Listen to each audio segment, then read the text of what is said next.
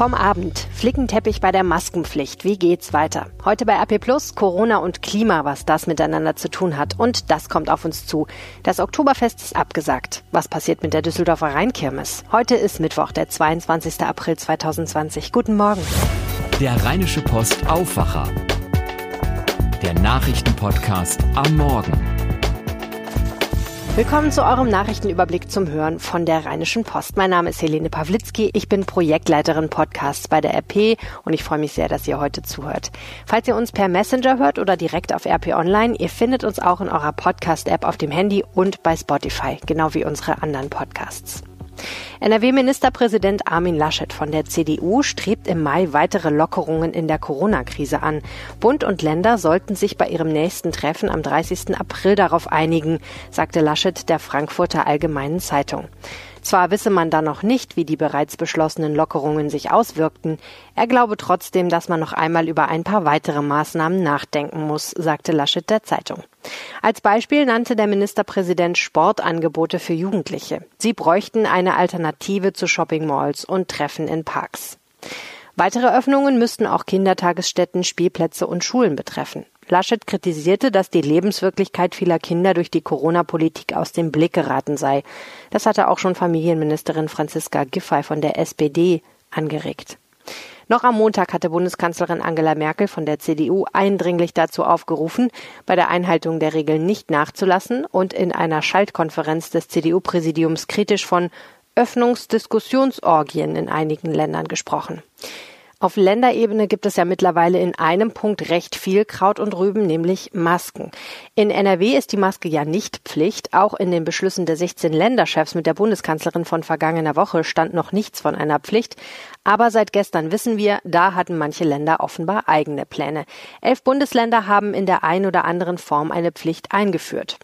Jemand, der das richtig nervig findet, ist der Ministerpräsident von Niedersachsen, wo es keine Maskenpflicht gibt. Stefan Weil hat das Vorpreschen einiger Länder beim Thema Maskenpflicht in der Corona-Pandemie kritisiert. Und zwar gestern Abend in der ZDF-Sendung Markus Lanz. Man habe erst vor fünf Tagen beisammengesessen und seitdem gebe es keine wesentlichen neuen Erkenntnisse in dieser Hinsicht, so Weil.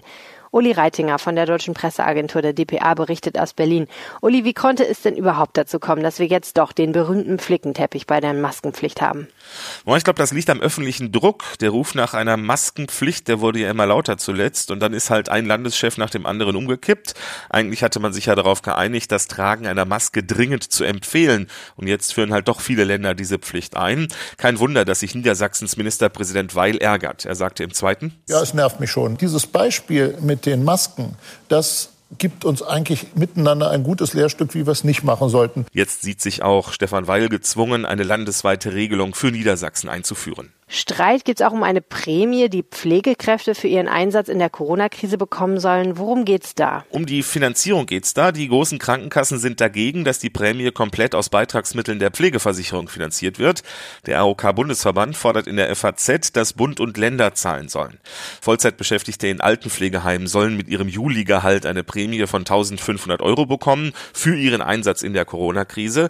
Darauf hatten sich die Gewerkschaft Verdi und die Bundesvereinigung der Arbeitgeber in der Pflegebranche Branche vor gut zwei Wochen geeinigt. Ob sich das jetzt durch den Streit um die Finanzierung verzögert, das ist noch unklar. Die Diskussion um die Fortsetzung der Fußball-Bundesliga nimmt auch ordentlich Fahrt auf. Die Ministerpräsidenten Söder und Laschet haben sich für Geisterspiele ab dem 9. Mai ausgesprochen. Aber sicher ist das noch nicht, oder? Na, es ist wieder unsicherer geworden, habe ich das Gefühl. Am Montag, da schien noch alles klar. Die Liga hatte einen detaillierten Pflegeplan vorgelegt. Die Politik war zufrieden. Aber gestern Abend sagt Bayerns Ministerpräsident Söder, die Experten vom Robert Koch Institut müssen ihr Okay geben. Und die sind sehr skeptisch. Vizepräsident Lars Schade. Ich sehe nicht, warum bestimmte Bevölkerungsgruppen routinemäßig gescreent werden sollten. 20.000 bis 30.000 Tests müssten wohl gemacht werden, um die Saison zu Ende zu spielen. Und da sagt der Experte, nee, es werden nur Leute getestet, die Symptome haben oder systemrelevant sind. Also, das wird noch spannend. Vielen Dank, Uli Reitinger. Der Berliner Virologe Christian Drosten hat sich besorgt über möglicherweise bisher unbemerkte Effekte bei der Ausbreitung des Coronavirus geäußert. Noch zeigten sich verschleppte einzelne Fälle, zum Beispiel durch Reisen, Besuche oder Treffen aus Ausnahmegründen, nicht in den Zahlen, sagte Drosten am Montag im NDR-Podcast. Neben dem örtlichen Phänomen rechne er noch mit einem anderen Effekt, einer stärkeren Betroffenheit von älteren Altersgruppen, etwa Infektionsketten unter 65 oder 70-Jährigen, die sich trotz der Gefahr miteinander oder der Familie treffen. Drosten warnte, die Epidemie könne wieder losgehen, wenn die Reproduktionszahl nach Lockerung der Maßnahmen wieder über würde. Das würde bedeuten, dass ein Infizierter mehr als einen anderen Menschen ansteckt. Er verwies auf Erkenntnisse aus der Zeit der spanischen Grippe kurz nach dem Ersten Weltkrieg. Damals hatte es nach einem Ausbruch im Frühjahr, im Herbst eine zweite heftige Krankheitswelle gegeben. Seit Montag hat es in Nordrhein-Westfalen zahlreiche Waldbrände gegeben. Im niederländischen Nationalpark De Meinweg an der Grenze zu Niederkrüchten wurde bei einem Großbrand rund 170 Hektar Wald und Heide zerstört. Das ist eine Fläche fünfmal so groß wie das Oktoberfestgelände in München. In der Nacht schien das Feuer zunächst unter Kontrolle zu sein, war jedoch am Dienstagmorgen unter starkem Wind erneut aufgeflammt. Die Brandursache ist bislang unklar. Auch im nahegelegenen Naturschutzgebiet Dornse-Peel in den Niederlanden wütete ein Feuer. Nicht nur der starke Wind, sondern auch der ausgetrocknete Boden erschwerten die Löscharbeiten. In beiden Gebieten wurden Helikopter der niederländischen Armee eingesetzt. Am Montag hatten bereits in Gummersbach etwa 35 Hektar Wald in Flammen gestanden. Zeitweise hing eine riesige Rauchwolke über der Stadt. Ein 24-Jähriger soll für diesen Waldbrand verantwortlich sein. Auch in Wenden im Kreis Olpe gab es einen Waldbrand. Dabei wurde ein Feuerwehrmann leicht verletzt. Mein Kollege Merlin Bartel hat für RP Online mit Experten darüber gesprochen. Daraus hört ihr jetzt einen kurzen Ausschnitt, gelesen von Benjamin Meyer. Michael Blaschke, Sprecher des Landesbetriebs Wald und Holz Nordrhein-Westfalen, sagt, der April ist der Monat mit den meisten Waldbränden. Dass es in solch kurzer Zeit zu mehreren Großbränden in Wäldern kommt, ist jedoch sehr ungewöhnlich. Im Frühjahr gäbe es verschiedene Faktoren, die Waldbrände begünstigten. Seit Wochen herrsche Dürre in NRW. Zudem liege nach den zwei vorherigen Dürrejahren viel trockenes, abgestorbenes Holz auf dem Waldboden. Blaschke sagt, das brennt wie Zunder. Außerdem seien die Bäume noch nicht belaubt, sodass der Wind durch den Wald fegen könne und es gebe wenig Feuchtigkeit. Besonders hoch sei die Waldbrandgefahr in abgestorbenen Fichtenwäldern, in denen der Borkenkäfer gewütet habe. Blaschke erklärt, dort liegt das meiste brennbare Material herum, sodass die Gefahr steigt. Beim deutschlandweiten Hilfetelefon Gewalt gegen Frauen hat die Nachfrage nach Beratung zu häuslicher Gewalt zuletzt zugenommen. Vergangene Woche habe man eine Steigerung von 17,5 Prozent im Vergleich zu zwei Wochen zuvor verzeichnet, sagte eine Sprecherin von Familienministerin Franziska Giffey der deutschen Presseagentur. Bis dahin sei die Entwicklung der Beratungskontakte vergleichbar zum Vorjahr 2019 verlaufen, also ohne Auffälligkeiten. Ein Trend sei feststellbar. Der US-Senat hat wegen der Corona-Krise ein weiteres Konjunkturpaket in Höhe von 480 Milliarden US-Dollar beschlossen. Das sind 440 Milliarden Euro. Kurz zuvor hatten sich Republikaner und Demokraten nach tagelangen Verhandlungen auf das Paket geeinigt. Es soll nun diese Woche vom Repräsentantenhaus verabschiedet werden. US-Präsident Donald Trump lobte die Einigung am Dienstagabend. Ortszeit. Der Kongress hatte im März bereits ein Konjunkturprogramm in Höhe von rund 2,2 Billionen Dollar beschlossen. Unterdessen gab Trump bekannt, dass die Begrenzung der Einwanderung in die USA wegen der Corona-Krise zunächst für 60 Tage gelten soll. Der Schritt betreffe im Wesentlichen jene, die sich um einen dauerhaften Aufenthalt mit einer Green Card bemühten. Er gelte nicht für vorübergehende Aufenthaltsgenehmigungen, sagte Trump gestern Abend Ortszeit im Weißen Haus. Zum Schutz amerikanischer Arbeiter wird die Einwanderung in die USA vorübergehend ausgesetzt. Damit stellen wir sicher, dass amerikanische Arbeitslose als Erste wieder Jobs bekommen. Es wäre falsch und ungerecht, wenn die amerikanischen Arbeiter, die ihre Arbeitsplätze durch das Virus verloren haben, beim Neustart durch Einwanderer ersetzt würden. Die Gewerkschaft der Polizei zweifelt am Sinn einer Bundesliga-Fortsetzung während der Corona-Krise. Der stellvertretende Bundesvorsitzende Jörg Radeck sagte der deutschen Presseagentur, auch ohne solche ist Fußball sehr personalintensiv für die Polizei. Würde die Saison jetzt mit Geisterspielen fortgesetzt, bestehe die Gefahr, dass Fans sich trotz Kontaktverbot vor den Stadien versammeln, um ihre Mannschaften zu unterstützen. Das Chamäleon ist weg, Didi ist raus. Schauspieler und Kabarettist Dieter Hallervorden ist bei der Musikrate-Show The Masked Singer enttarnt worden. Der 84-Jährige schlüpfte am Abend aus seinem Chamäleon-Kostüm, nachdem er zu wenige Stimmen der Zuschauer erhalten hatte. Er sprach dabei folgende denkwürdige Worte. Vor euch steht ein Mitglied der Risikogruppe. Und damit kommen wir zu dem, was ihr heute bei RP Plus lest. Zum einen ist das der schon erwähnte Artikel zu den Waldbränden in NRW. Zum anderen geht es ums Thema Klimaschutz. Was hat die Corona-Krise mit der Klimakrise zu tun? Viel, sagt Maya Göpel. Sie ist Politökonomin und Beraterin der Bundesregierung. Ein Artikel von Christina Dunz aus unserem Berliner Parlamentsbüro, hier gelesen von Benjamin Mayer. Göpel sagt, wir alle verstünden, dass die Kurve der Zahl der Coronavirus-Infizierten abflachen müsse, um das Gesundheitssystem nicht zu überfordern. Zitat Hoffentlich verstehen die Menschen nun, dass auch die Kurve des CO2 abflachen muss, um die Aufnahmekapazität der Atmosphäre nicht zu überfordern. Das ist die Parallele zur nicht mehr beherrschbaren Pandemie. Nur, Zitat, die Folgen sind viel gravierender als Corona. Ein Zurück zu dem, was wir jetzt Normalzustand nennen, gibt es dann auch nicht mehr. Göpel hat zwei Töchter. Ihrer Generation würde sie nur zu gern eine heile Welt hinterlassen. Sie sagt, wir sehen jetzt, was wichtig ist. Gesundheit, Versorgungssicherheit mit Einkommen und Lebensmitteln, ein sicheres Dach über dem Kopf und gute soziale Beziehungen. Für viele Menschen sei die durch Homeoffice gewonnene Zeit für Kinder, Spaziergänge und Radtouren ein Gewinn. Göpel fragt, warum wäre es so schrecklich, weniger zu arbeiten und mehr Zeit zum Leben zu haben? In der Krise wäre eine Prämie für Beschäftigte der systemrelevanten Berufe mit niedrigen Einkommen und hoher Infektionsgefahr das Minimum an Solidarität, findet sie. Außerdem lest ihr das hier bei uns. Kurz vor der Aufnahme des Schulbetriebs am Donnerstag in NRW hält die Kritik an der Landesregierung an. Helmut Dedi, Geschäftsführer des Städtetags NRW, sagte unserer Redaktion, noch immer gebe es offene Fragen, die die Schulträger, Schulleitungen, aber auch Schülerinnen, Schüler und Eltern verunsicherten.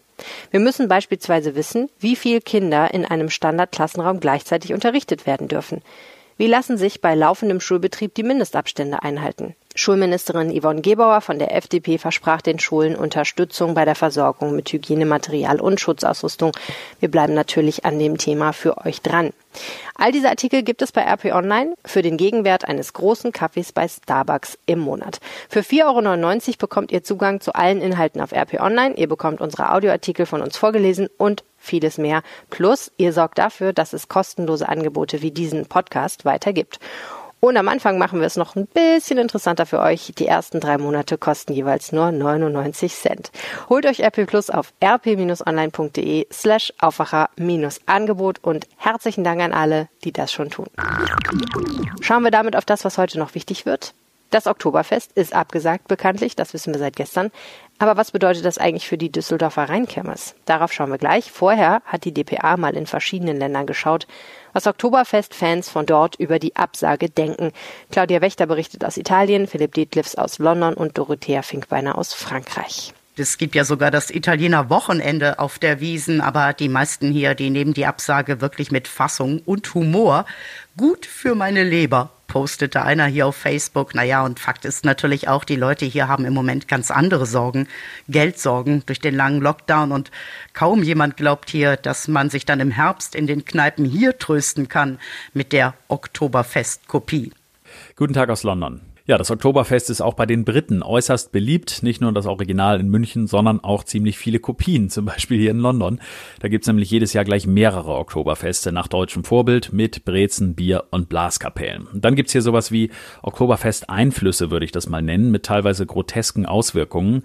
Hier im Hyde Park findet nämlich jedes Jahr ein großer Weihnachtsmarkt statt und der sieht so aus, wie sich mancher Brite offenbar einen deutschen Weihnachtsmarkt vorstellt. Ganz viel Bratwurst, billiger Glühwein und dazu eine Art Fest Festzeltbereich, der aussieht wie ein künstlicher Biergarten mit Oktoberfesteinflüssen. Und das ist dann doch schon ein bisschen speziell. Hier in Frankreich sind die Menschen zwar nicht ganz so Oktoberfest begeistert wie etwa die Amerikaner, aber sie landen bei den Top Ten der ausländischen Gäste doch immerhin meist so um Platz sieben. Dass die Wiesen dieses Jahr abgesagt ist, ging durch alle Medien auch, weil das als weiteres Zeichen gesehen wird, dass es nun länger kein Leben wie vor Corona geben wird. Allen Bierfestfans hier bleibt ein kleiner Trost. Die Fête de la Bière, die in Paris und Marseille im Oktober gefeiert werden, mit Dirndl, Musik, Brezen und natürlich Bier, sind noch nicht gecancelt. Tschüss aus Paris. Ja, soweit die Kollegen von der DPA. Dass das Oktoberfest in München abgesagt wurde, hat Schaustellerchef Oliver Wilmering aus Düsseldorf nicht überrascht. Schon in den vergangenen Tagen sei das für ihn immer wahrscheinlicher geworden. Das hat er Nicole Lange aus unserer Düsseldorfer Lokalredaktion gesagt. Und zwar wörtlich, das Oktoberfest ist nicht vergleichbar mit der größten Kirmes am Rhein oder mit Krange. Wilmering hat die Hoffnung noch nicht aufgegeben, dass zumindest eine abgespeckte Version der Kirmes in diesem Jahr in Düsseldorf stattfinden wird.